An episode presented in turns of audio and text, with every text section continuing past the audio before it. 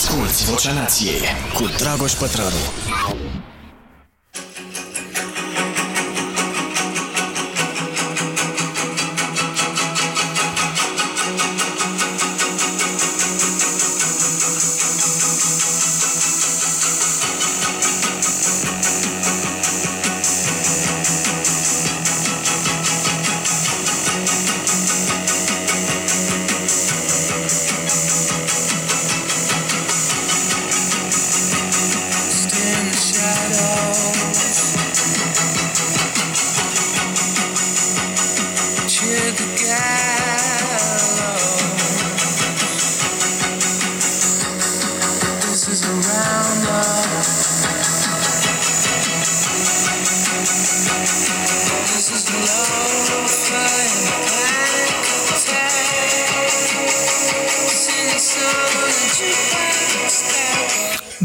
Da, da, da, da, da.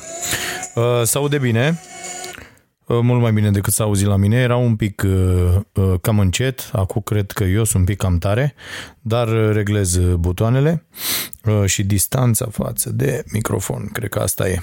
Bun venit, suntem la Vocea Nației, dragii mei, este duminică seara la mine.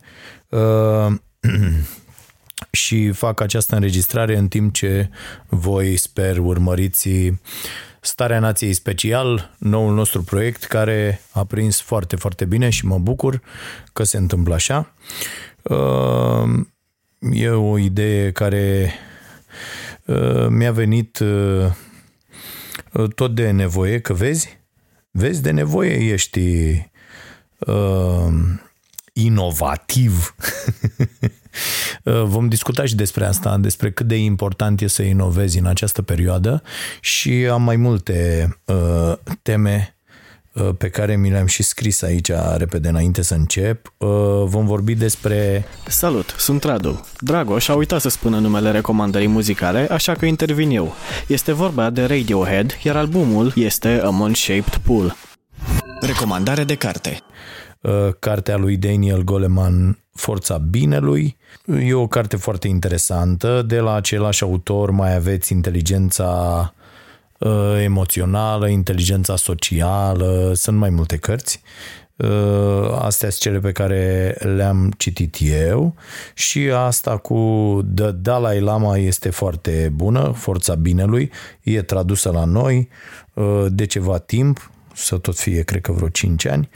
Uh, și o carte ok, uh, așa în uh, doar câteva cuvinte ar fi chestia asta cu schimbarea începe cu tine, dar lucrurile sunt destul de dezvoltate și puse pe capitole în, în carte și de-aia vă recomand pentru că E o carte de citit uh, într-o astfel de perioadă, perioadă care am văzut cu toții uh, se va prelungi, așa că uh, vrem, nu vrem, trebuie totuși să ne ocupăm un pic de noi și de felul în care vedem lumea. Mi se pare foarte important. Vreau să discutăm și despre măsurile astea de protecție, am și scris un text pe Facebook cu chestia asta care uh, s-a dus într-o veselie. Am, uh, am primit uh, textul redirecționat, circulă și pe WhatsApp. Am văzut, l-am primit azi de la vreo 10 oameni, ceea ce mi s-a părut foarte amuzant să-ți vezi propriul text circulând pe, pe WhatsApp. Apoi vreau să vorbim un pic despre Uh, ceea ce studiez eu acum și am studiat și azi. Uh, treaba asta pentru a-mi lua licența de uh, antrenor personal, mă rog, e un pas obligatoriu înainte de a face acele două cursuri pentru care eu m-am înscris, cel, cel de nutriție și cel de fitness pentru copii. Uh, eu pe astea două le-am vrut, dar pentru a face aceste două cursuri, americanii ăștia cer neapărat uh, uh, asta cu uh, personal trainer. Și am zis, de ce nu? Hai să fac și chestia asta și am, am găsit astăzi câteva lucruri interesante acolo. Am uh, parcurg un capitol în fiecare săptămână și v-am mai povestit eu, e o carte de asta foarte, foarte groasă. De fapt sunt vreo șase cărți, dar asta de, de personal trainer e o carte la vreo 800 de pagini și fiecare capitol, în fiecare săptămână înveți cam, nu știu, 70-80 de pagini și apoi dai uh, niște quizuri din acele, din ce ai citit, din capitolul respectiv și azi au fost vreo patru quizuri de-astea și sunt câteva chestii interesante și acolo. Uh, apoi aș vrea să vorbim un pic despre ăștia care se plâng în această perioadă, uh, deși nu mor de foame și au și unde să stea.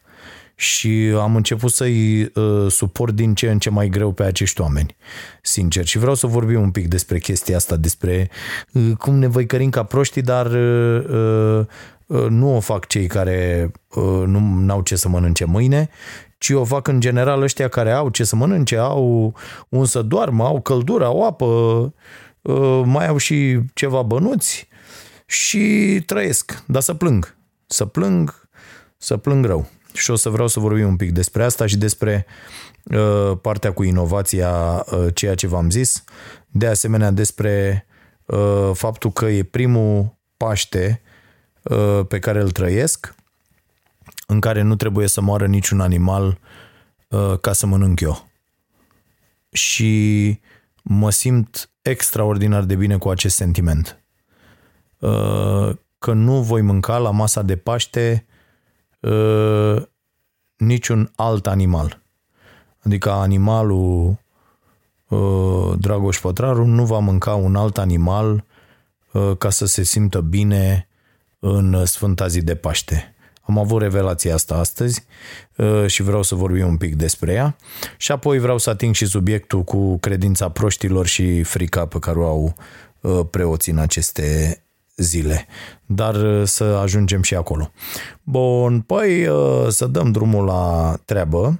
Uh, asta v-am zis temele așa că poate vreți să, am să fac așa la început, că poate vreți să vă cărați, uh, să închideți, că poate nu vă interesează.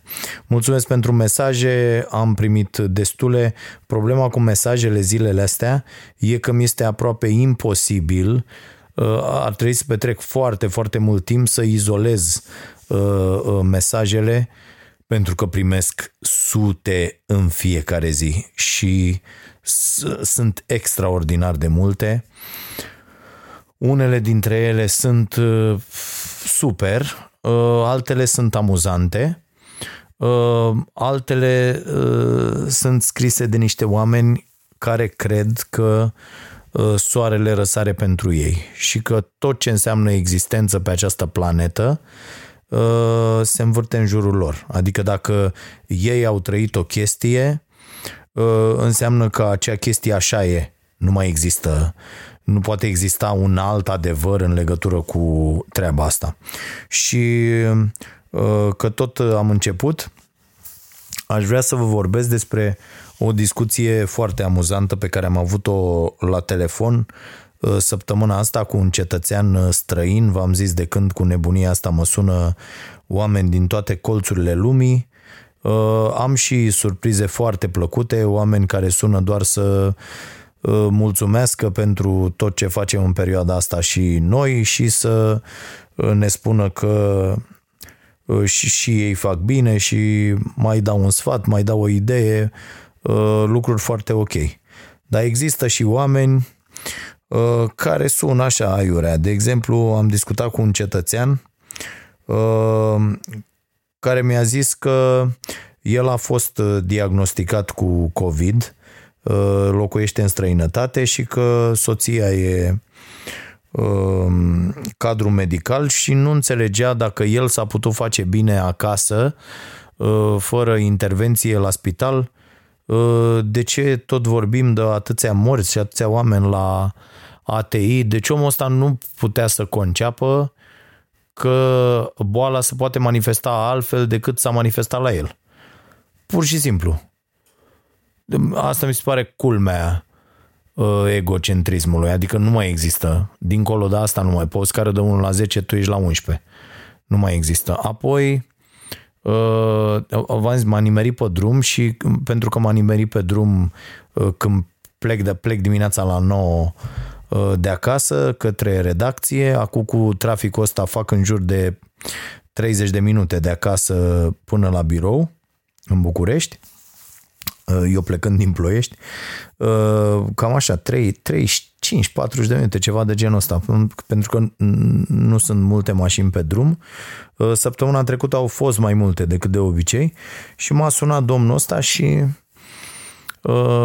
asta a fost o chestie, după aia mi-a mai zis că domne, care e treaba cu asta, că acum de ce nu există, deci nu, nu putea să-și explice de ce nu există uh, măști, de ce nu există mănuși, toate chestiile astea și l-am întrebat foarte simplu, adică, bă, sunt chestii la care oamenii nu se gândesc. Zic, de câte ori ți-ai cumpărat o mască de la farmacie? Eu până acum o lună nu mi-am cumpărat în viața mea o mască de asta chirurgicală de la farmacie, adică nu, pur și simplu nu vedeam sensul. Și uh, aici ar merge o paranteză în legătură cu imbecilitatea autorităților din România. Uh, deci acum vedeți peste tot uh, că, domne, purtați mască și timp de trei săptămâni în toată nebunia asta, când probabil mai puteau fi salvați de la infectare câțiva oameni, autoritățile ne-au zis că suntem, vă aduceți aminte? Deci toate vocile uh, Uh, care se pronunță și reprezintă autoritatea în acest domeniu ne-au spus că suntem imbecili dacă purtăm mască și nu suntem infectați. Că doar dacă suntem infectați sau bănuim că e cineva infectat trebuie să purtăm mască. E, acum o săptămână s-a schimbat uh, viziunea și eu sunt de acord că, bă, uh, văzând și învățând, dar avem experiențele celorlalte țări unde masca era, de exemplu, a fost treaba aia în China, unde acolo toată lumea mă, avea mască, era interzis să ieși fără mască. E, noi am preluat-o și dăștepții noștri, ă, toți, cu străinul, cu Rafila, cu Arafat, cu toată lumea, bă, nu puneți mască pentru că sunteți stâmpiți dacă purtați mască și acum nu se mai poate fără mască, mi se pare genial. E, și omul ăsta nu putea... Și când i-am pus întrebarea asta, domnule, ai cumpărat vreodată mască până acum? Și a zis că nu. Și am zis, păi închipuiesc că acum uh, 5 miliarde de oameni au avut nevoie de 3 măși pe zi. Ceva de genul ăsta, înțelegi? Cine dracu era pregătit să... Bineînțeles că trebuie să treacă o perioadă, să te pui la punct, să începi să produci, să... de unde e atâta materie primă? E un întreg lanț care se trebuie pus la punct. Sunt de acord că se poate face asta în câteva zile, dar Iată, durează, se mișcă foarte greu lucrurile, că nici să dai autorizație să se producă niște tâmpenii și acum s-a trecut la chestia aia, bă, chiar dacă vi le faceți voi acasă, sunt eficiente și alea. Mi se pare fabulos. Deci de la, de la chestia că masca nu te protejează deloc, indiferent ce fel de mască ai avea, s-a ajuns la chestia, bă, și morții măsii, pune și voi ceva la gură, vedeți ce, vedeți ce găsiți pe acolo și puneți la gură. Asta e, vedem noi, ne descurcăm. o, un ciorap, o fustă, o chestie, puneți acolo să, să fie bine ca să aveți ceva. Mi se pare fantastic. Uh, și apropo de asta, Băi, mie mi se pare, am fost vine, vinerea merg, deci am de luni până joi emisiunea, nu merg la magazin și merg vinerea să fac aprovizionarea pentru săptămâna următoare. Și uh, noi, nefiind cu carnea cu astea, Uh, na, trebuie să cumpăr legume proaspete destul de multe pentru că na, uh, consumăm în, uh, în cantități destul de importante, având o dietă bazată pe, pe consumul de legume și fructe, fructe la fel, nu? Uh, și am zis, bă, ce fac eu? Ok, am, uh, este un, un aprozar de ăsta de cartier foarte, uh, foarte ok Uh, undeva pe, pe Republice aici la mine în Ploiești și zic, bă, o să mă duc acolo să iau lucruri, dar nu o să le aibă pe toate, nu o să le găsesc pe toate probabil, uh, mai ales că na, lumea a început să cumpere legume, fructe în, în perioada asta, așa îmi făceam eu o socoteală, dar a fost o socoteală proastă. Și zic, băi, mă duc, uh, hai să mă duc o fugă până la metro. uh, pentru că le găsesc acolo pe toate, iau, uh, iau ok, totul dintr-un loc și după aia uh, plec. Și mi-am făcut declarație, tot ce trebuie, am scris acolo unde mă duc, de ce, na, aș fi explicat și ce am de luat și ajung, bă, frate, acolo.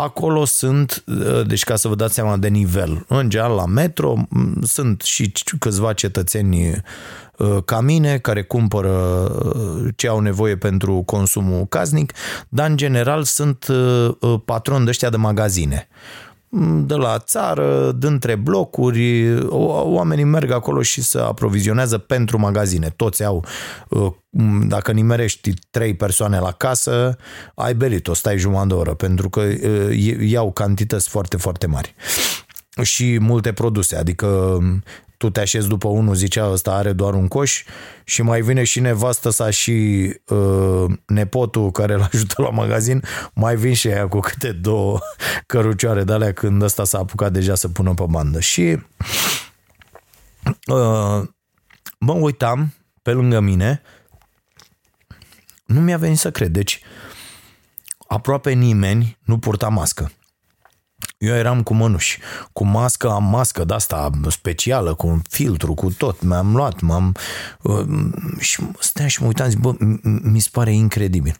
Uh, mă duc la uh, astea uh, în, uh, unde sunt lactatele să iau niște uh, lapte de ovăz Uh, cu care m-am acomodat, îmi place la nebunie, mi se pare extraordinar. Bine, eu nu beau lapte, uh, lapte simplu de, de mic, uh, din fericire am, o, am un răspuns foarte prost al organismului la, la laptele ăsta la laptele dulce în, în general și nu, nu consum deloc.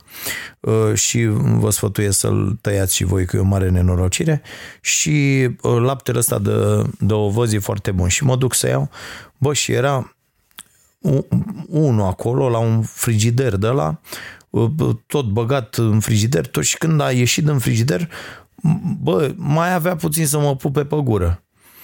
Și avea masca în barbă. Mamă, deci am înnebunit când l-am văzut cu masca în barbă.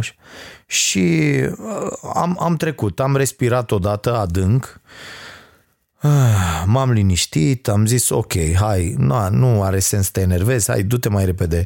Mi-am luat legumele, ce am găsit pe acolo, foarte, nu mă mai duc niciodată la ăștia la metro, bă, foarte, foarte proaste calitativ, mă. Deci, bă, și să te gândești că din metro ăsta ă, cumpără toți ăștia care au restaurante, mă, în cavaș bună.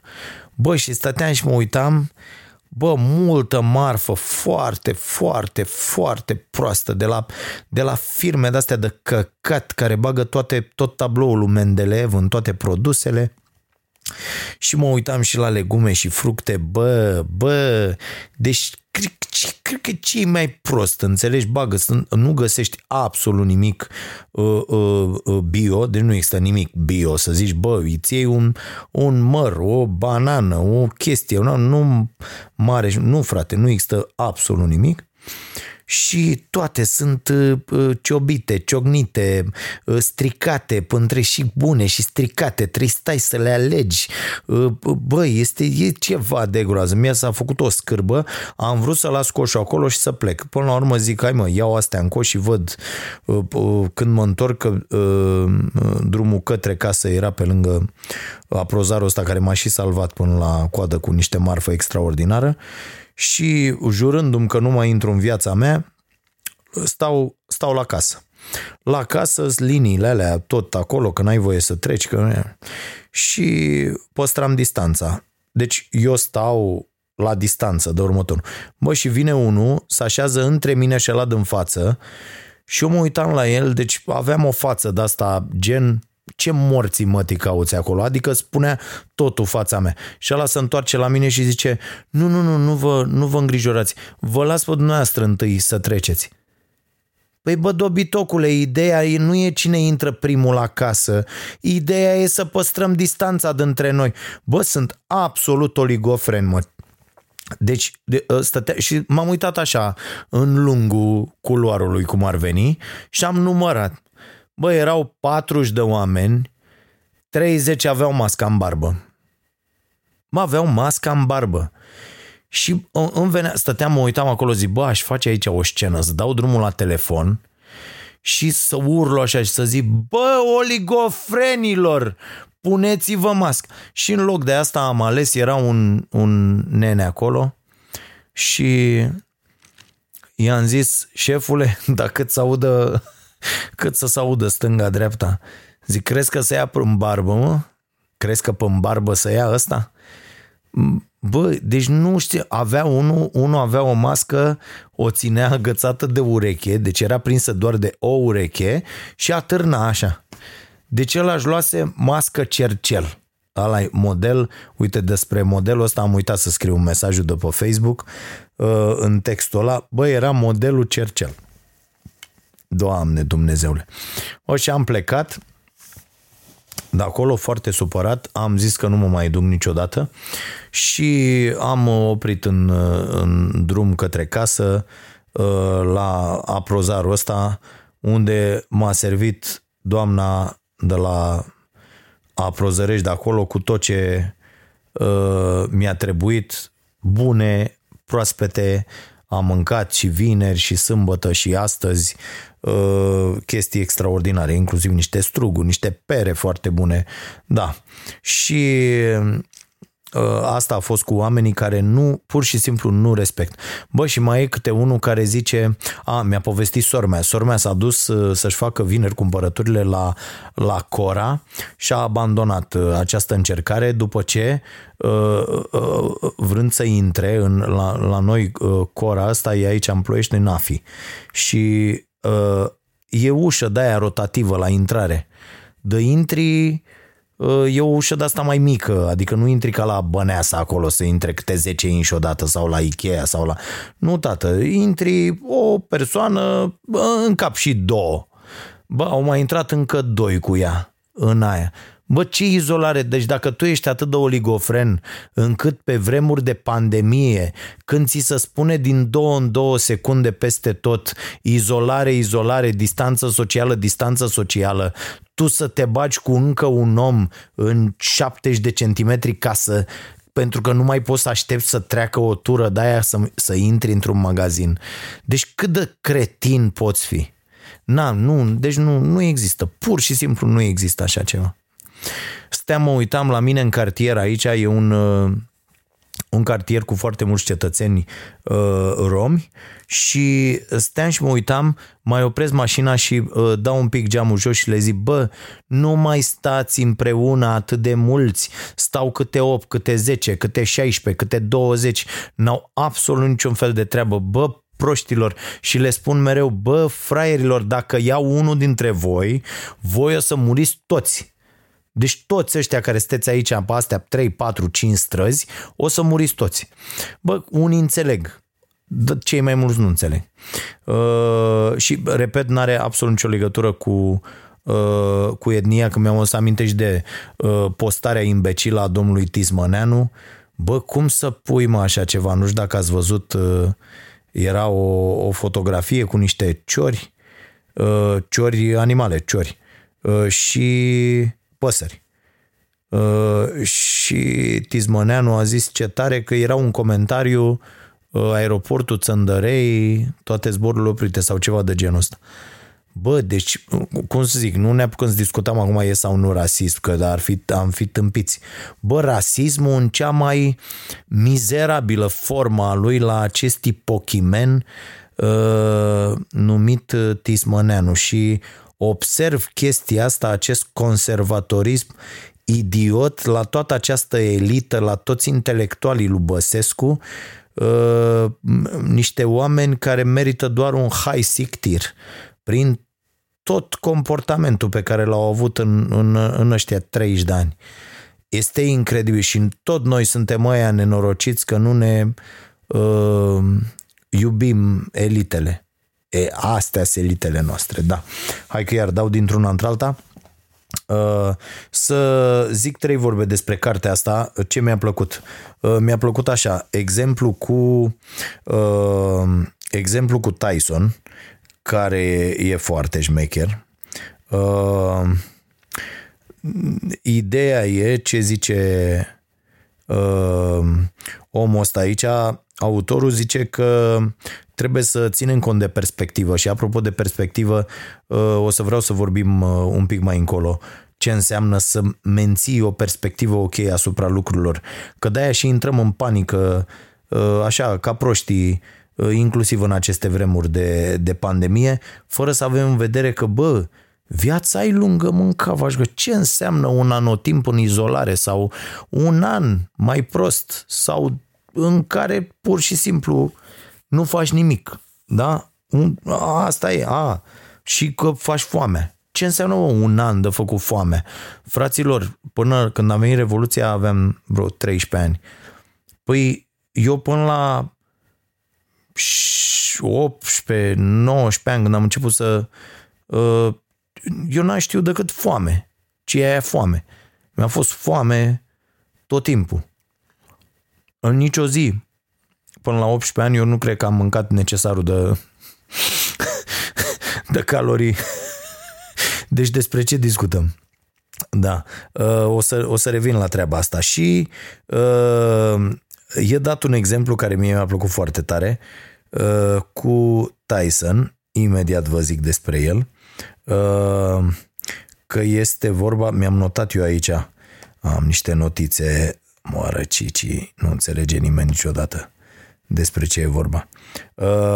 Deci, în 1987, și uh, povestește ăsta în carte. În 1987, uh, filozoful uh, A.J.R., A-Y-R să scrie, uh, ăsta cu pozitivismul, de, e, e un, am mai citit despre el, așa, uh, era la o petrecere în New York.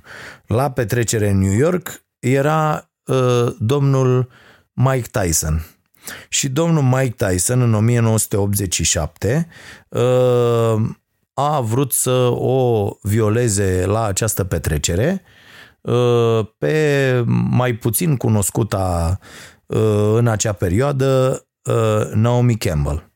Și ăsta s-a dus ea, uh, să-l liniștească pe Tyson, să o scape pe aia din, uh, din ghearele monstrului. Și vă dați seama, un filozof s-a dus să stea de vorbă cu Mike Tyson. Și Tyson i-a zis, bă, tu nu știi cine sunt eu? Eu sunt Mike Tyson, mâncați aici gura ta, campionul mondial al greilor. Și ăsta i-a zis, bă, eu sunt uh, uh, profesor de logică și unul foarte cunoscut. Suntem amândoi foarte, foarte cunoscuți în domeniile noastre. Și îți propun să discutăm uh, chestia asta ca doi oameni raționali și foarte bun la ceea ce facem. Și în timp ce au vorbit ei acolo ce și cum, asta s-a cărat uh, Naomi Campbell, Uh, și a reușit să scape de uh, animal. Dar ideea e și ideea din carte uh, e că afirmațiile pozitive, mai ales în, în discuții, sunt soluții puternice pentru rezolvarea conflictelor. Da? Deci de fiecare dată când ai un conflict cu cineva, Uh, și îți vine să-i dai un pumn în față, chiar dacă nu ești Mike Tyson, uh, mai bine găsești ceva pozitiv de spus despre uh, celălalt și de acolo se naște o discuție ok. Sigur, de multe ori nu se poate, adică ăsta a avut mare noroc. Eu nu știu dacă e așa povestea, adică nu știu dacă nu l-a pleznit Tyson. să zică ce ești tu, mă, profesor de logică, bang, Ia de aici una, vino fă Da, uh, și asta mi-a, mi-a plăcut foarte tare acest exemplu. Uh, da, ideea um, um, cărții este că uh, obsesia asta pentru profit cu orice preț și de-aia spuneam că e o carte bună de citit în această perioadă. Uh, obsesia asta pentru profit cu orice preț, uh, știți ce face? Blochează sentimentul de vină pentru ce îi facem uh, aceste planete. Și e foarte, foarte interesantă uh, discuția. Mi-a mai trimis cineva un mesaj, bă, te tot cași pe tine cu planeta. Dă-o morții ei de planetă, că noi facem nimic. Era unul de ăsta. Că noi facem nimic, ce îi facem? Tu nu vezi că de, de, după ce s-a oprit industria două săptămâni și s-a oprit economia, uh, planeta și a revenit cu totul. Ce dracu că noi facem nimic? Nu mai vorbiți, bă, prostii de-astea că sunt niște conspirații bine puse la punct să vorbiți voi despre planetă. Bă, deci suntem absolut imbecili. Fraților, suntem... Deci dacă noi nici acum nu ne dăm seama că nu ne putem bate joc de locul ăsta în, în asemenea hal, deci uite, și stăteam și mă gândeam, bă, în casă, în casă, la tine, știi? Fiecare ține, face, nu știu, o dată la câteva zile măcar curățenie, ține totuși uh, uh, curat în casă, ordine, aruncă ce face, uh, nu te caci în mijlocul camerei, uh, chestii de-astea uh, chiar dacă ai wc în fundul curții, te duci în fundul curții și îți faci nevoile, adică uh, și de ce nu extindem treaba asta, adică de ce pe stradă uh, arunci ceva, de ce uh, ești de acord doar pentru că ai un business să poluezi la greu cu această scuză, domne, da, eu plătesc salarii. Mă cac în salariile tale, adică și ce dacă plătești salarii? Du-te dracu, dacă nu respecti niște norme pe care un stat puternic trebuie să le uh, stabilească și să le pună în aplicare, du-te gogule de aici, lasă-mă în pace cu salariile tale. Aia e, o să dăm salarii la oameni, o să dea altcineva cu, alt, cu altă activitate. E, goana asta noastră după profit uh, cu orice preț ne blochează uh, orice sentiment de vină în legătură cu uh, impactul acțiunilor noastre asupra mediului. Și asta, asta e o chestie foarte importantă cu care, pe care eu nu cred că trebuie să o luăm așa, haide domne, știi cum, cum, cum rea- este fix reacția pe care o au ăștia care nu poartă mască. Ăștia care nu poartă mască, dacă le atrage atenția acestor cretini, ă, care cu siguranță când văd un text care îi condamnă pe aia care nu poartă mască, Uh, sunt de acord, dau și like, ba și spun, da, domne, am văzut și eu mulți oligofreni ăștia, dar chiar el a fost ieșit cu masca în barbă. Uh, și uh, reacția e asta. Hai mă, lasă-mă, mai văzut pe mine, acum trăiești tu, pentru nu vezi câtă lume, nu re... ce dracu mă, mă te iei de mine acum. Mi-am dat-o și eu jos nițel, că nu mai puteam să respir, să moară cice acum. Și apoi lasă-mă că nu s-o la chiar acum, că mi-am dat eu asta jos, noi, noi noi avea eu ca să-ți dau ție și noi avea tu ca să mi-o dai mie, mă, toma, acum străiești tu. E, asta este reacția unui oligofren. Deci dacă ați avut o astfel de reacție vreodată, să știți că sunteți oligofreni. Bineînțeles că nu există riscul să jignesc pe cineva pentru că podcastul ăsta e ascultat uh, uh, doar de oameni care nu se pot găsi vreodată în poziția de a nu purta mască, de pildă. Îmi place să cred. Ehm, da, deci asta e cu, cu profitul ehm, și ehm, mai e o chestie interesantă că uite și cei privilegiați și cei mai puțin privilegiați joacă un rol vital în, în schimbarea societății. Și o altă chestie pe care mi-am notat-o și mi-a plăcut, copiii au nevoie de o educație a inimii. Uh, da, și asta, asta mi se pare foarte important, adică să stabilim niște valori uh, în interiorul cărora funcționăm și asta să le predăm copiilor la școală. Contează mult mai mult decât dacă știi uh, între ce ani a domnit Ștefan cel Mare. Că există foarte mulți care știu anii de domnie, și poartă mască în barbă, pentru că sunt incapabili să înțeleagă de ce trebuie să-și opună dracului pe față. Așa mă, și l-am văzut acum seara înainte să vin să înregistrez podcastul, l-am văzut și pe băbălău ăla de Ceaovela, mă, ministru Marcelică. Nea Marcel, altfel băia simpatic așa, dar atâta poate el, știți, e foarte, foarte limitat și să vede, asta e. Uh, Asta e când ajungi și pălăria e prea mare, frate, pentru capul tău. Se vede imediat, îți cade pe ochi. El ăsta i-a căzut și lui masca. Deci, înainte de declarații, avea declarații în direct. Și ăștia, uite, oameni care nu știu ce înseamnă imagine uh, și cât de importantă este comunicarea.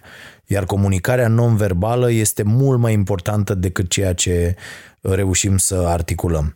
Și uh, comunicarea lui Vela a fost așa, era, s-a dus până în vamă să-i rezolve pe niște cetățeni care nu primeau drept să treacă prin Austria. Și uh, Vela zice, are toată lumea măști, poți să-mi dau eu masca să fac declarații? Dar de ce nu faci, mă, declarații cu masca? Tătarul ăla toată ziua face declarații cu masca, crezi că nu se aude ce spui? te rănesc uh, formulările pe care le faci, să întorc înapoi în tine și îți blochează creierul? Că asta ar fi singura explicație. Vrei să uh, lași cuvintele să se ducă să rân, să-i rănească doar pe alții? Ceau, Vela. Deci mi s-a părut genial și își dă aia în barbă. Bă, unde credeți în barbă? E, gândiți-vă că oamenii uh, care deschid mai târziu, uh, care nu sunt pe fază, da? că omul zapează și dă și îl vede pe Vela la Digi24, nici nu contează ce zicea. Îl vede cu masca aia în barbă. După aia, bineînțeles că el are având acea imagine în minte, o să-și dea masca în barbă când vorbește cu cineva și o să o lase acolo, pentru că, bă, aia e, și până și la vela. Ori a făcut cineva o observație prostului, ori și-a dat seama singur că a dat-o jos. La un moment dat a dat-o jos din barbă. Dar trei sferturi din discursul pe care l-a ținut, care a avut, nu știu, peste 15 minute, 20 l-am, l-am urmărit, uh, zicând nimic, atenție, nu zice nimic, deci ăștia sunt oamenii care nu sunt stăpâni pe situație. Folosesc foarte multe cuvinte pentru a nu spune nimic. Și uh, și-a dat până la urmă jos de tot uh, uh, masca. De ce să-ți dai masca jos? Vorbește mă omule prin mască, sunt jurnaliști. Când vorbești, dacă vorbești ca orice om normal, uh, nu știu, ați văzut că sunt, uh, s-au făcut peste tot, au dat ăștia, sunt reportaje și pe la BBC am văzut și pe Euronews și pe la Deutsche Welle și pe la uh, uh, uh, Uh, pe un canal francez, uh, mi se pare că am văzut la fel un reportaj, uh, Bă, fraților, să duc particulele astea pe care nu le vedem când, când articulăm, când vorbim, cu o viteză fantastică, să duc până la un metru, jumate, doi. Ori ziariștii aia cât să aibă, cu mâna, cu microfonul, cu nu știu ce. Și chiar dacă au mască, nu faci asta. Ții și tu masca și faci declarații, mă, frate. Și e foarte importantă partea asta de comunicare pe care ăștia nu o stăpânesc deloc. Repet, niște băieți aduși să facă, ziceți, alegeri alegeri anticipate, adică ce, la ce să ne așteptăm? Și a picat pe tura lor toată, uh, toată nenorocirea asta. Deci, uh, asta e. Bun, mai departe. Asculți Vocea Nației, disponibilă pe iTunes, Spotify, SoundCloud sau pe starea nației.ro la secțiunea podcast. Schimbăm subiectul și aș vrea să vorbesc despre uh, chestia asta, uh, ce studiez eu acum, ce studiez eu acum cu uh, personal trainer, uh, foarte multe lucruri interesante pe care le-am aflat, pe care deja le aplic în antrenamentul meu și mi se pare extraordinar. Băi, apropo, ăștia, bă, câtă grijă, vezi, uh, pe unde am, pe unde sunt abonat, uh, uh, cursuri, tot felul de chestii, bă, am primit mail-uri, să trăiești, zine dacă ai probleme, dacă vrei să te amânăm plata pe luna asta, dacă sunt plăți, tot felul de plăți de-astea recurente, bă, și de la niște, de la unele site-uri am primit, frate, înștiințări de-astea și mi-a plăcut, mi-a plăcut foarte tare și astea, dacă aveți business-uri cu astfel de chestii, nu ezitați să le scrieți oamenilor, să îi întrebați de sănătate, să, pentru că mi se pare o unealtă foarte importantă de, de fidelizare, mai ales în, în, în această perioadă. Um, uh, deci asta cu, cu ce studiez, uh, mi s-a părut foarte interesant că la un moment dat uh, ei ziceau, bă, sunt cinci pași Uh, pe care trebuie să-i uh, uh, respectăm când ne întâlnim cu clientul. Și cu toții probabil ați avut de-a face cu un antrenor personal și eu cred că la noi îi numeri pe degetele de la o mână fără două degete pe antrenorii care parcurg acești pași. Deci primul pas asta se numește drawing in phase. Deci când îl aduci pe client, na, ăștia te învață să fii antrenor personal. Nu o să profesez vreodată chestia asta, fac pentru mine pur și simplu și pentru a putea face celelalte două, două cursuri și prima fază este professional establishment, adică să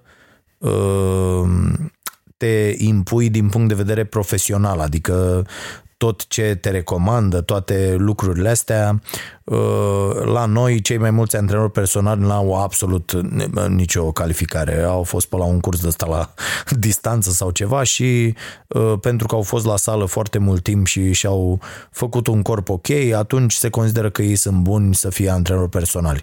Și dacă mai sunt și frumușei așa și uh, uh, circulă vorba că le trag bine unor cliente, uh, devin și foarte căutați. Ceea ce mi se pare ok, adică uh, Ehm, sunt alături de acești băieți prin, în, în încercările grele prin care trec. Apoi, o a doua fază este colectarea de date. Și aici la date e un întreg capitol, o întreagă nebunie. Ce date colectez, cum calculez, cu uh, uh, uh, indicele, cu masă corporală, cu grăsime, cu tot, tot, tot. Este o întreagă nebunie. Apoi, așa, după aia... Uh, Uh, faci ceea ce se numește guided discovery, adică uh, timp aproape 3 săptămâni, mamă, 3 săptămâni, vă dați seama, aproape 3 săptămâni să îl familiarizezi pe client cu toate aparatele, tipurile de exerciții, absolut tot și să vezi cu ce se simte bine, ce îi place, ce nu îi place. Uh, sunt exerciții, de pildă, eu nu suport de la o greutate în sus anumite exerciții Uh, de pildă mă enervează foarte tare uh, uh, tracțiunile libere pentru că mă dor foarte tare antebrațele. În, am încercat tot felul de mișcări, tot și pur și simplu nu le fac. Deci nu intră, nu, deci nu-mi plac. Am decis că nu-mi plac și fac cu totul alte exerciții pentru a ataca uh, aceiași mușchi. Și uh, oricine are asta și când știi că vine ziua în care antrenorul îți impune să faci exercițiul ăla și ție ți rușine, nu vrei să-i zici, dar nu-ți place, da? E, trebuie stabilit o comunicare foarte ok între antrenor și uh, student, să zicem așa, elev, uh, client, cum vreți să-i ziceți, astfel încât uh, să ăla să zică cinstit, bă, uite, asta nu-mi place, asta nu-mi place, aici obosesc, aici mă doare într-o parte, bun, a, nu, nu vă mai zic, analize prezentate, tot, tot, tot, asta e, mă rog, treaba e foarte complicată. Și apoi a patra fază, că aici voiam să ajung, la feeling the water, Uh, se numește. Adică un pic să simți apa înainte să uh, intri, de, da? Deci cu toate exercițiile, cu toate discuțiile, cu toate... Și uh, apoi faci un uh, proces integrat de antrenament, cu o program cu absolut tot. Și era aici o chestie, uh, de fapt aici voiam să ajung, foarte interesantă pe care mi-am și notat-o uh, în discuțiile pe care le ai cu Uh, cu clientul și cât de importantă e comunicarea, că tot am vorbit și despre Vela și despre importanța comunicării. Uh, comunicarea e foarte importantă pentru că, zic oamenii ăștia, nu contează ce spui tu ca antrenor, contează ce aude clientul. Și asta e o chestie uh, care mi se pare foarte importantă. De ce? Cu toții avem impresia, în toate, în absolut toate uh, Uh, situațiile de comunicare că tot ceea ce noi am spus este perceput așa cum am spus noi și înțeles exact cu înțelesul pe care noi am vrut să-l dăm vorbelor noastre. De aici apar cele mai mari neînțelegeri, în opinia mea, m-am tot gândit azi la, la vorba asta, uh, pentru că de foarte puține ori uh, transmitem cu cele mai potrivite cuvinte, cu cea mai potrivită expresie a feței, în cea mai potrivită dispoziție, uh, astfel încât uh, la interlocutorul nostru ajunge cu totul și cu totul altceva. Și uh, v-ați uitat, e chestia aia, bă, în ce uh, raport sunt eu cu persoana respectivă? Sau, uh, uite, am vorbit de, am vorbit odată la telefon, mă duc acum și mă duc acum, vorbesc cum. Uh, și a, avem chestiile astea și de cele mai multe ori imaginea pe care credem noi că o are despre noi o altă persoană este greșită. Și bă, ăsta, ăsta e un subiect uh, uh, important. N-am, n-am reflectat suficient asupra lui, dar uh, dacă vă place, puteți să vă jucați cu el uh, un pic săptămâna asta, uh, vedeți ce iese. Și cred că răspunsul, uh, dacă tot am ajuns aici, m-a lovit acum și partea asta cu răspunsul, uh, cred că răspunsul este uh, empatia, și disponibilitatea și posibilitatea, că sunt unii care nu pot pur și simplu, posibilitatea de a te pune în locul celuilalt. Mi se pare foarte important asta, eu încerc cât mai des posibil uh, și uh, mă, îmi reproșez că nu pot să fac asta, să, să nu-i mai judeci pe ceilalți, ci permanent să încerci să te pui în poziția lor, mai, mai ales atunci când fac o tâmpenie. Nu știu, uh, vă dau un exemplu, uh, am fost destul de nemulțumit cu unele lucruri care s-au întâmplat în ultima perioadă la noi, la starea nației, după care punându-mă în locul, pentru că na, ne și cunoaștem foarte bine și punându-mă în locul fiecarei persoane uh, care aveam să-i reproșesc ceva, am înțeles că de fapt uh, lucrurile m- mm, sunt așa și așa și poate uh, ar fi bine să, să dau dovadă de, de înțelegere.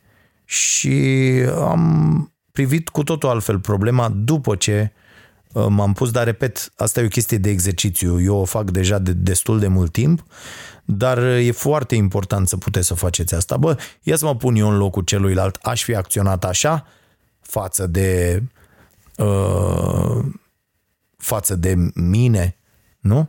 Uh, deci și dacă aș fi acționat așa, de ce aș fi făcut-o? Și o, și o să vedeți că de multe ori chiar găsiți motivele pentru care uh, alți oameni acționează într-un fel pe care voi nu-l, nu-l credeți ok. Bun, ca să nu dăm prea mult în filozofie, schimbăm subiectul și ajungem la uh, primul Paște în care nu moare niciun animal ca să mănânc eu. E ideea pe care mi-am notat-o aici și vreau să vă spun că nu știu voi, dar eu mă, eu mă simt foarte, foarte bine uh, în acest moment din acest punct de vedere. Că săptămâna viitoare uh, o să mănânc de, uh, la masa de Paște cu ai mei și nimic pentru prima dată de când sunt, deci al 43-lea Paște. nu mănânc, cred că probabil în primul an la fel n-am... Uh, ba dacă eram mare, din noiembrie până... Eh, nu. Da, uh, e posibil. Dacă mi-a dat mama sân, uh, nu cred că mi-a dat. Nu cred că mi-a dat, că mama era studentă când m-a făcut și uh, avea mereu bunica mea, Dumnezeu să o ierte vorba asta, când se certa cu mama și noi eram mici uh, și venea vorba și zicea de mine că l-ai lăsat de două luni și l-ai luat de nouă luni. Asta e o vorbă cu care am trăit toată copilăria. Deci la, uh, la două luni n-avea ce lapte de așa să-mi dea, deci tot de origine animală am mâncat și la Paștele uh, dintre 0 și 1 ani. Asta înseamnă că ăsta chiar e primul Paște când nu moare niciun animal ca să uh, mănânc eu. Mă rog, da, nu moare, că vaca aia de la care am uh, băut lapte sau ce fel de lapte o fi fost ăla, între 0 și 1 ani, uh, na, nu să omoară vaca uh, și ei laptele, dar e un sentiment bun, lăsând gluma la o parte și îmi place.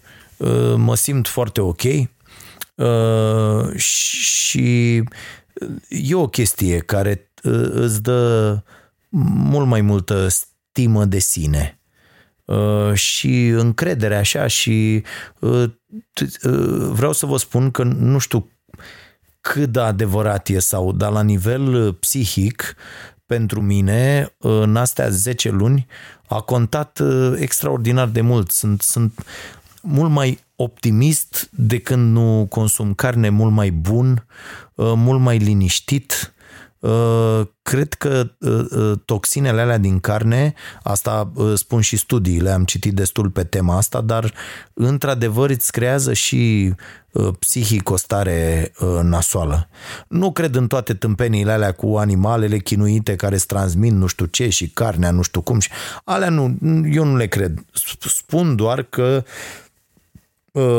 știu eu ceea ce a pornit ca un experiment de o lună, uh, anul trecut m-a făcut să mă simt atât de bine încât iată acum sunt la uh, 10 luni fără uh, fără niciun fel de uh, carne uh, în, în afară de pește foarte rar uh, că și și pe ăla l-am înrărit, deși mie îmi plăcea peștele extraordinar, dar cumva a fost o treabă naturală, așa, renunțare la carne a dus. Repet, eu fiind un tip care consuma carne și dacă e și vreo legumă, ok, da, mai bine să nu fie.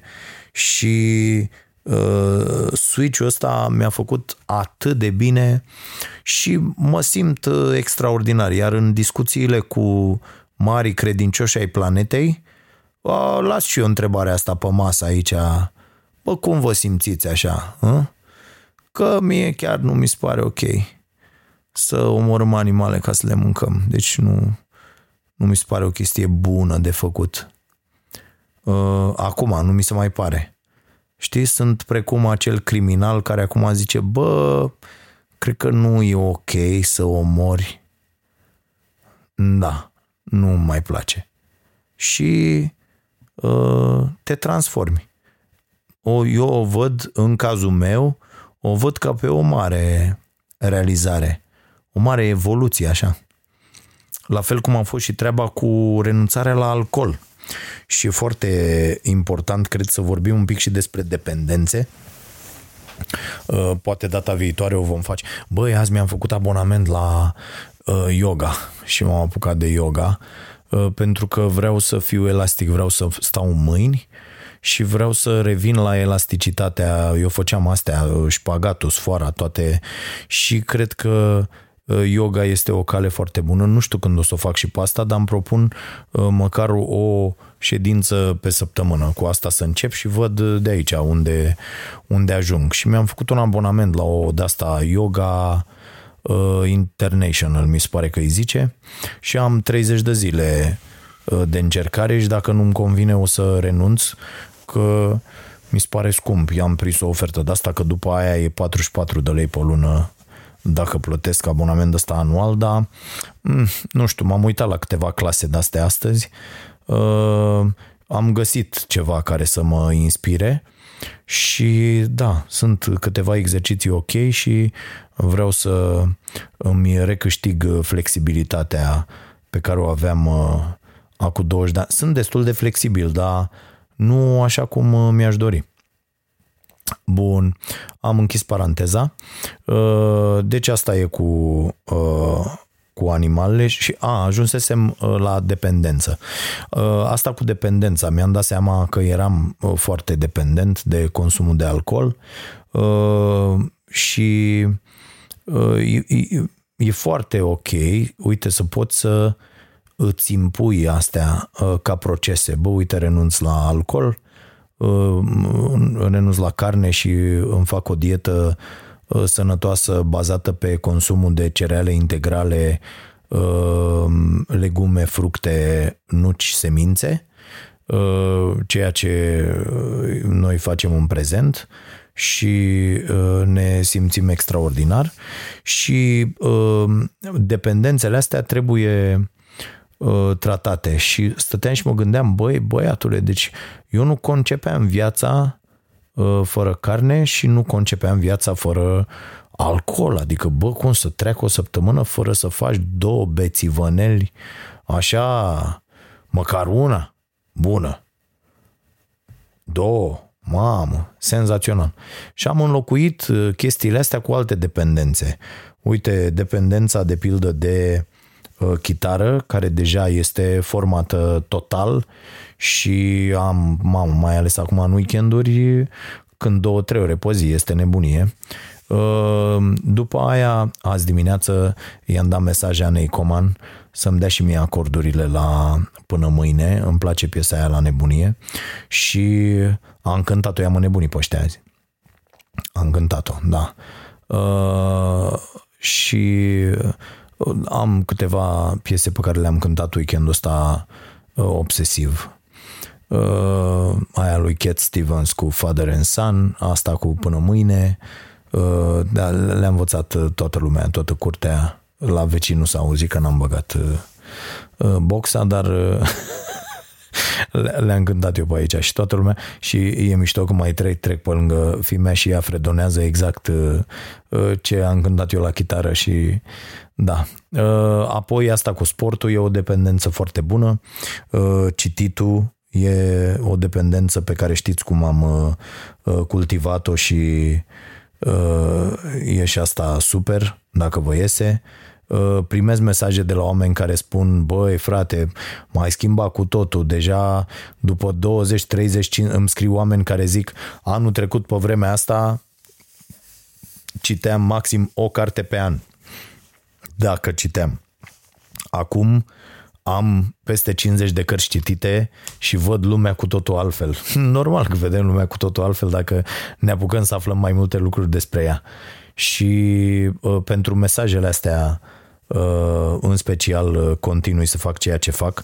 Băi, mi-a recomandat prietenul Traian Geană uh, niște cărți și chiar vreau să voiam să-i răspund uh, și îi mulțumesc Uh, Paul Collier uh, este un uh, autor pe care mi recomandă și da, băi, îl știu. Adică am citit de el E profesor la Oxford, de expert în economia țărilor sărace, în special pe țările africane.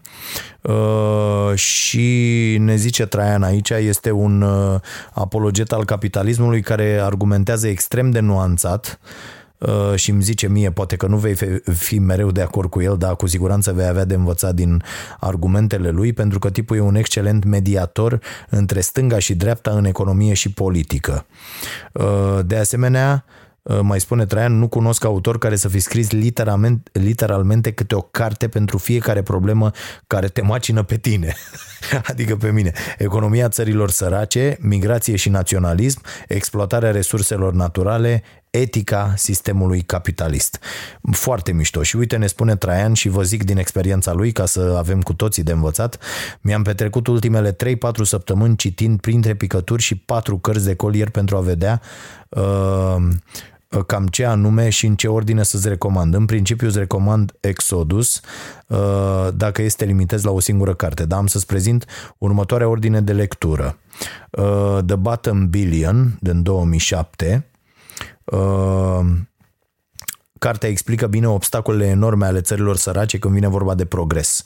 Patru capcane majore care alcătuiesc un fel de cerc al sărăciei, uh, paranteză Kiyosaki, da, la nivel de națiuni, capcana războiului, capcana resurselor naturale, capcana geografică a vecinilor nepotriviți și capcana guvernării proaste. Asta, bineînțeles, că se potrivește României foarte bine. Uh, bun, apoi Uh, asta de care v-am zis, Exodus 2013-2014, uh, explică extrem de lucid fenomenul migrației și posibile consecințe ale unei migrații acceptate la nivel global și o face din trei perspective. A autohtonilor care primesc migranți, a migranților înșiși, precum și a celor lăsați în urmă în țara de baștină. Da, băi, aici e o problemă foarte importantă, chiar o să citesc cartea, e o problemă foarte importantă pentru că, iată, noi uh, suntem împotriva migranților, fiind cei mai mari migranți din lume, arată cifrele după uh, uh, Siria. Și mi se pare incredibil această uh, dualitate. Uh, apoi uh, The Plundered Planet, uh, un apologet al capitalismului scrie o carte despre exploatarea resurselor naturale cu vreo șapte ani înainte ca discuțiile despre schimbările climatice să ia din nou amploare în presa europeană.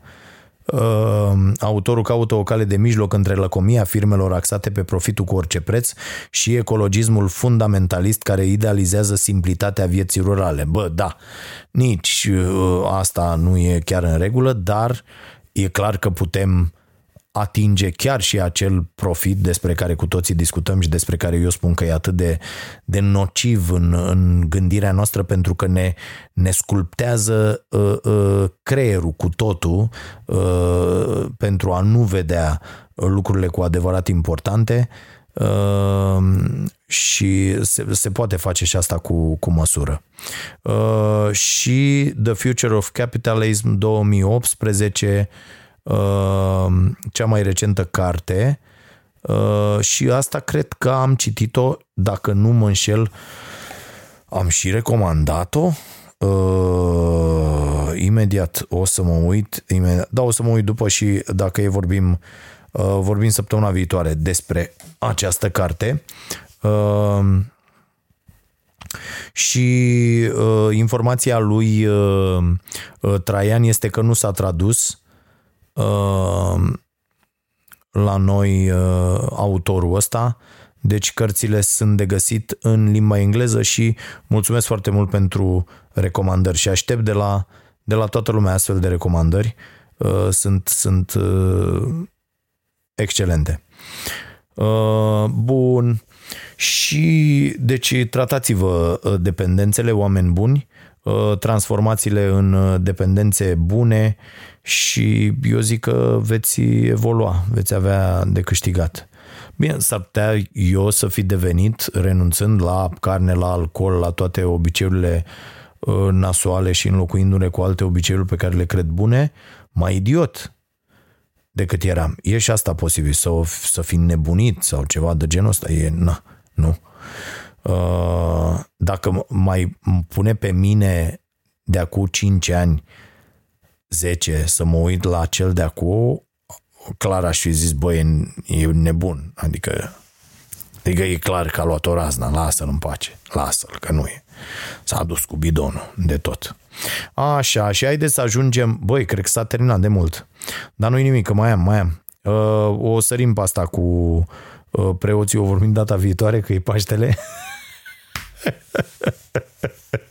Cum ar fi? Da, cred că modificăm și programul un pic la Starea Nației. Probabil nu vom avea duminică specială și nici luni emisiune. Să vedem ce program au fixat cei de la prima. Și e posibil să dăm Starea Nației special de duminica viitoare, marți. Uh, pentru că e greu de crezut că vom avea subiecte la zi, marți după trei zile de, de Paște și atunci să facem emisiune la zi doar, uh, doar miercuri și joi și uh, mai au 30 uh, de secunde să vă mulțumesc celor care ne, ne susțineți, atât prin activarea abonamentului plătit pe, pe YouTube, uh, cât și cu simplu like sau abonându-vă ca simplu abonați, abonați la pagina de, de YouTube, dar și un simplu like pe, pe Facebook face minuni că noi prezentăm toate datele astea la agenții când mergem să cerșim bani. Uh, haideți să ajungem la cei care se plâng acum și promit să termin repede subiectul ăsta pentru că mă enervează foarte tare oamenii care deși uh, nu mor de foame și au un acoperiș deasupra capului, se plâng în această perioadă. Și aș vrea să le zic un mare huă și un mare hai sictir Uh, pentru că, bă, nu e posibil. Uh, și de asta vă rog, vă implor, puneți lucrurile în perspectivă. De câte ori am zis, cred că am zis asta la acest podcast în 56 sau câte naiba au fost până acum, cred că am zis de 200 de ori. haideți să punem lucrurile în perspectivă. Adică ce înseamnă asta? Înseamnă să le privim în dimensiunea lor. Haideți să nu mai fim cei care, uh, cum sunt șoferii aia de nu văd mai departe de bara din față. Da? Așa suntem noi în viață de foarte multe ori. Vrem aici, acum, în acest moment ceva și nu mai vedem nimic și pierdem uh, tabloul general, pierdem perspectiva. Adică,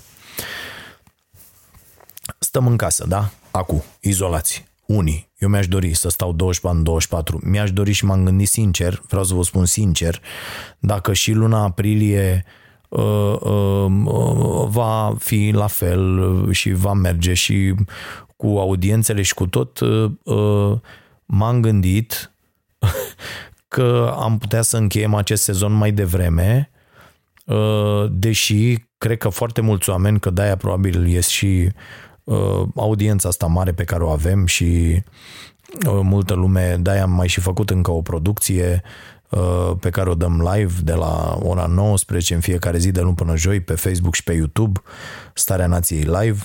Uh, și uh, vă mulțumim și pentru că sunteți acolo.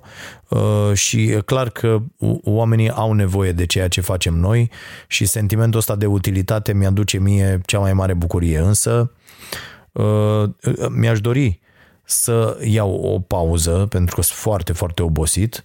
Încep să am și niște probleme uh, de-astea, am o hernie de-asta uh, un început, așa sunt niște, mi-am făcut o ecografie înainte de toată nebunia asta prin iarnă și a început să mă supere stând în picioare la emisiune Uh, când uh, vorbesc așa, folosesc foarte mult diafragma. Când vorbesc, um, am început să am acolo niște uh, durere așa și nu e în regulă, dar acum poți să te duci la doctor, nu poți să te duci la doctor. Și mă stresează destul de rău și, și chestia asta, dar aș vrea să stau.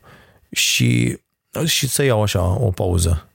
Mă gândeam chiar în iunie, mai în glumă, mai în serios, că aș putea să-mi iau un an uh, să mă mai opresc un pic.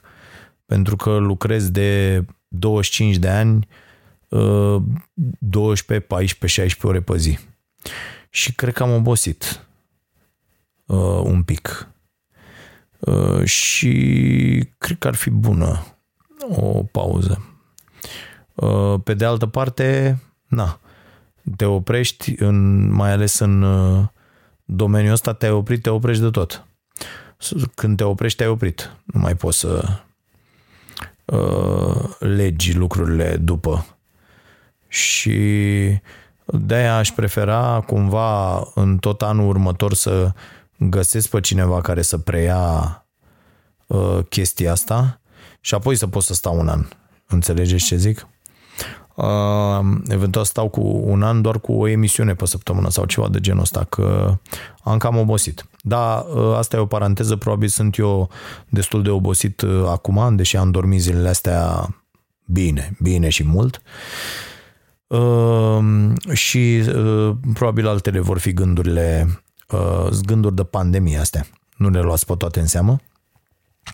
Uh, dar uh, haideți să ne gândim la, la treaba asta cu perspectiva. Bă, fraților, mai, uh, repet, nu mă refer la oamenii care mâine n-au ce să mănânce. Acolo disperarea este de înțeles, iar pe mine, dacă mă prindea această pandemie în anul 2003, de pildă, imediat după ce s-a născut fimea, deci dacă mă prindea atunci, Uh, acum probabil ieșeam pe stradă, uh, nu respectam nicio regulă de asta, că singurul gând al meu e că mi-e foame, era că mi-e foame, adică e, e foarte simplu.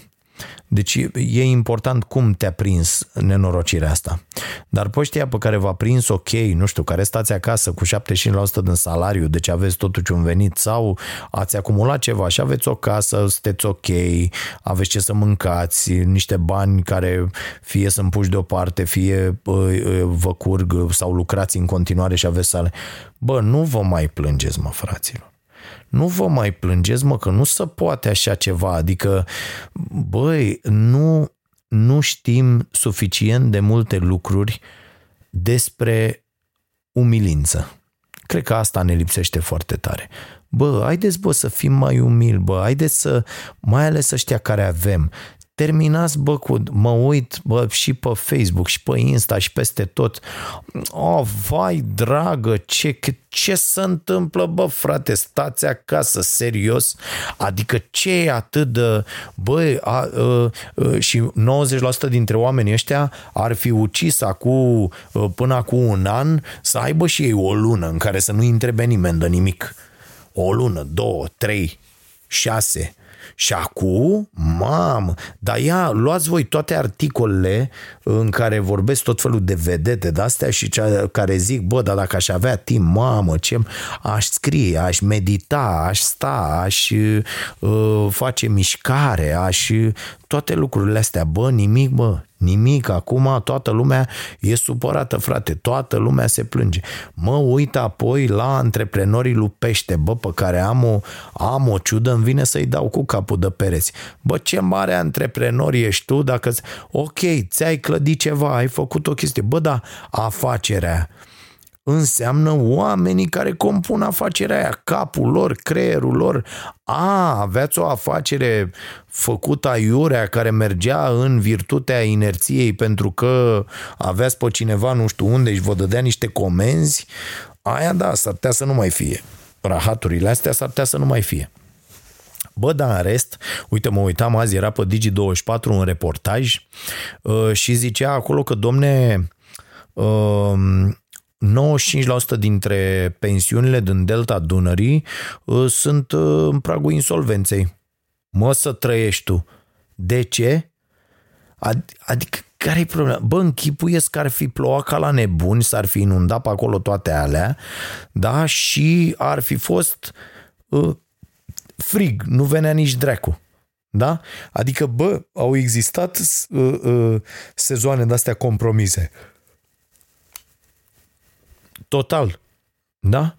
De ce? Mamă, stă în pragul falimentului. Ce, ce faci la o pensiune? O, ai pensiune acolo? Da. Ai închis-o, stai la tine în casă acolo și ai trei fire de ceapă și uh, uh, o vacă în spatele casei, uh, supraviețuiești, da? Și la anul îi dai drumul, sau peste 2 ani, sau îi dai drumul, încep să vină turiștii și din nou, bă, fraților, viața este și lungă, nu doar scurtă. Da? Depinde de perspectivă. E foarte, foarte lungă viața. Și haideți gândiți-vă cu 20 de ani, uite mă gândesc la mine sărac lipit, cu 20 de ani. Sau gândiți-vă cu uh, 30 de ani, cei care ați, aveți peste 40. Bă, fraților, acum 30 de ani eu deschideam frigiderul și făceam ca Ilie Dobre. Gol! Și o țineam așa. Nu aveam nimic. Trebuia să mă duc fie la bunica mea, Dumnezeu să o ierte, să mănânc, fie să fac foamea. Da, fie pe la vreun coleg care știam că are și stă mai bine și mâncam și eu ceva acolo cu el. Deci a, asta era și atunci era supraviețuire, fraților pur și simplu așa să nu ai supraviețuire. Venea oia, îți opreau curentul, te duceai că știai de unde, de la etajul 8, puneai ăla la loc, mai uh, da, fiecare să mai descurca, că de-aia avem atâta corupție în țara asta, că fiecare am fost învățați să ne descurcăm, să rezolvăm problema și să treacă și azi. Asta a fost. Să treacă și azi și mai vedem noi mâine ce facem, să mâncăm azi și mai vedem noi mâine ce facem și așa mai departe. Dar viața, E lungă. Dar dracu de anotimp pe care îl pierdem sau de an pe care îl pierdem. Înseamnă un an. Din 70 cât e speranța de viață, bă, înseamnă foarte, foarte puțin.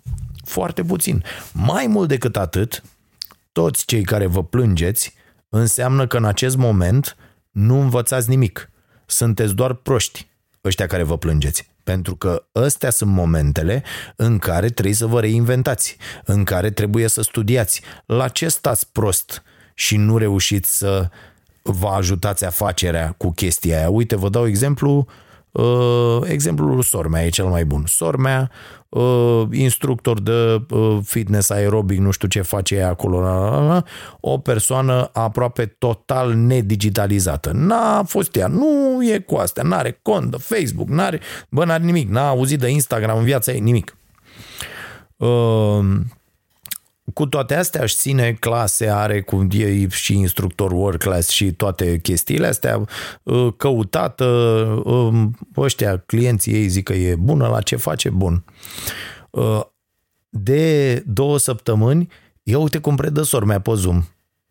Înțelegeți? De ce? Pentru că a venit în primele zile terminată, băi, eu ce fac? I-am explicat, uite, asta, asta, asta, asta, s-a apucat să învețe. S-a apucat să învețe, prima dată mai cărcări, mai mărmăr, ai că nu știu ce, ai că...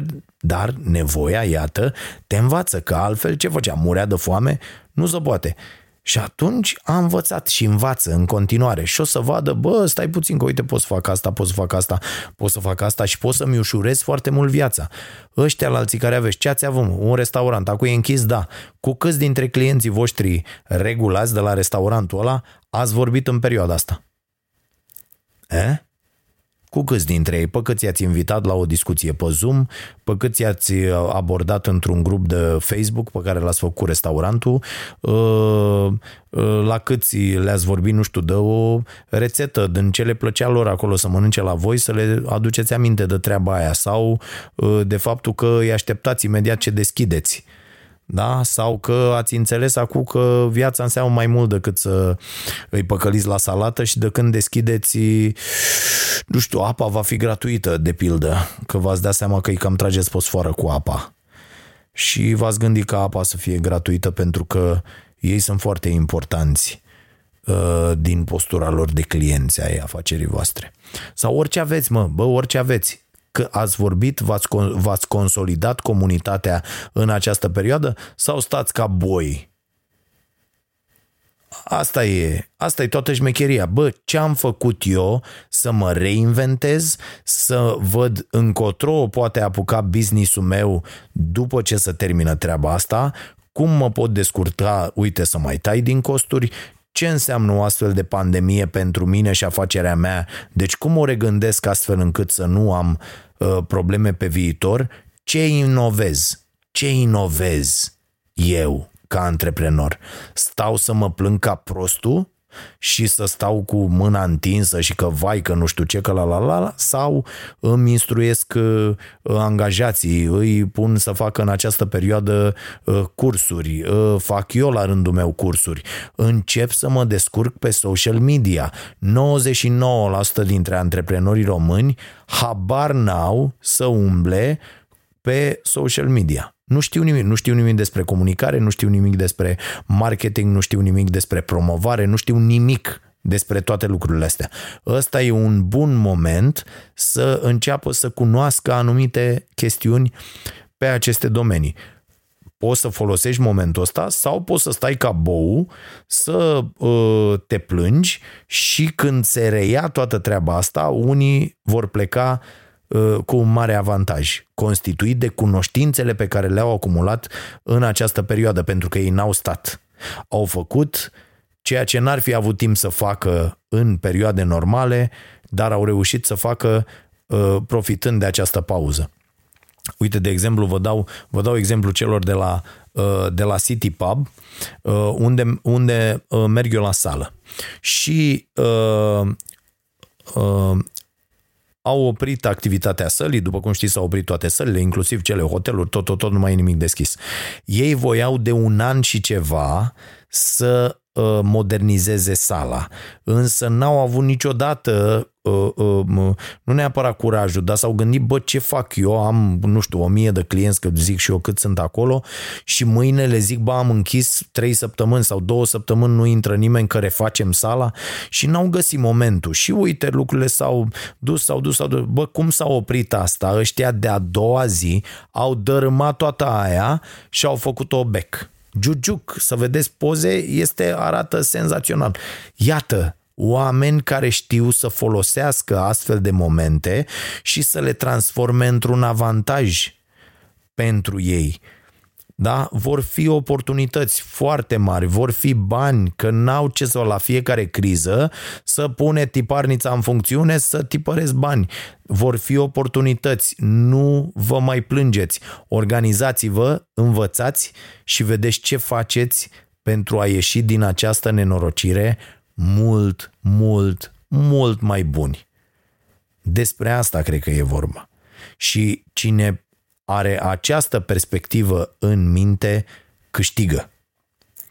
Adică eu, de pildă, după această perioadă, mamă, de atât de multe lucruri mi-am dat seama și la atât de multe lucruri uh, uh, lucrez în această perioadă încât pf, când se va termina uh, ține-mă, ține-mă, Doamne, că am, am atâtea, atâtea în plan pentru a ne ușura munca, pentru a o face mai eficientă, pentru a ne crește veniturile, pentru a uh, crește veniturile oamenilor, pentru că spre deosebire de foarte multe alte afaceri, aproape toate, Starea Nației e un business care își propune în primul rând să funcționeze pentru binele uh, angajaților și pentru binele familiilor angajaților. Atât. E, asta, asta e scopul uh, businessului. Nu mergem mai departe. Făcându-ne, bineînțeles, uh, Uh, foarte bine treaba uh, și servind uh, scopului pe care îl avem noi, dar ceea ce ne propunem noi din punct de vedere financiar, atâta e. Deci nu să acumulăm averile sufletului care să facem nu știu ce, nu. Asta e, dacă lună de lună noi reușim să avem niște oameni mulțumiți pentru ceea ce fac, care își fac și bine treaba, este perfect. Scopul businessului a fost atins.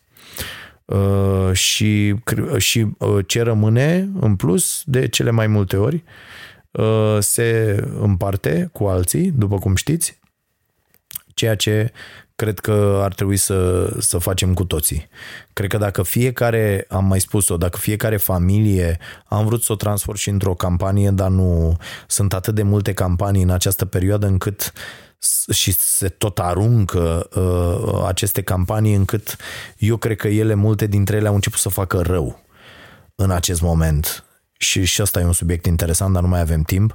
Adică toată lumea, orice organizație, orice așa, de la, toată lumea face câte o campanie și e nasol, pentru că foarte mult s-a mobilizat uh, societatea civilă și cumva în această mare de empatie și de ajutor uh, guvernul crede că nu mai are nimic de făcut. Asta una. Al doilea, uh, uh, se dă această senzație că ne putem ajuta singuri. Nu, e falsă. Adică ajutăm și noi acolo unde, domne, ai că uite, a fost greu, a fost nu știu ce, dar ajutorul nu trebuie să vină de la noi, că facem campanii și că dăm noi în locurile în care ar trebui să, să dea statul și să facă statul. Deci aici este, este o foarte mare problemă pe care uh, Uh, pare că nu înțelegem și cumva statul să complace în treaba asta. Lasă-mă că dau oamenii, nu vezi să fac campanii, o și oferă oamenii ajutorul și așa mai departe. Bă, merge așa într-o perioadă de criză și câteva zile. Dar după aia deja e, e, ne, e nebunie. Dă, dă, păi dacă te apuci să dai, dă, dă acolo 2, acolo 4, acolo 5, acolo 7 euro, acolo 10, acolo o dai, acolo nu știu ce, uh, unde ajungem? Nu, nu e în regulă. Nu e în regulă. Sprijinul ăsta, mai ales pentru uh, cei defavorizați în această perioadă, trebuie să vină de la stat și să fie mare, mult, da? pentru că așa trebuie să fie. Lăsați-mă cu vrăjelile, cu aolo economia, aolo cum repornim economia, că știți toate opiniile de la emisiunea Starea Nației. Unde vă aștept în fiecare zi, de luni până joi, de la ora 22 la Prima TV și cu Starea Nației live de la ora 19 de luni până joi uh, pe Facebook și YouTube în direct. Aștept mesajele voastre acolo uh, și sugestii pentru uh, invitați, pentru oameni cu care să intrăm și de, de ce nu puteți să vă uh, eventual și uh, înscrieți acolo dacă vreți să. O să facem un sistem de ăsta, nu știu cum, dar cred că îl vom face cu, cu mesaje video. Cred că vom încerca chestia asta. Uh, asta și pentru a pregăti ieșirea din pandemie și chiar aș vrea să facem uh, uh, podcastul în acest fel, inclusiv video, cu întrebări ale voastre, tot video, adică vă filmați, mă întrebați și eu vă răspund în lăsăm întrebarea și eu vă răspund tot în, în podcast. Mi se pare o chestie interesantă și o să vedem cum, cum se va desfășura aia. Băi, să vă fie bine, gândiți-vă la lucrurile astea nu neapărat la toate, dar încerc să, să vă dau idei și să vă pun pe gânduri și dacă am reușit înseamnă că misiunea mea este îndeplinită. Drept pentru care, din nou cu un podcast care cred că are o oră jumate, nu știu, vă las până săptămâna viitoare. O să vedem cum facem săptămâna viitoare. Cred că o să încerc să înregistrez mai devreme astfel încât duminică să, să stau și eu cu ai mei. nu? Că toată ziua plecat. Da. Bine, să vă fie bine, dragii mei. Aveți, aveți grijă de voi.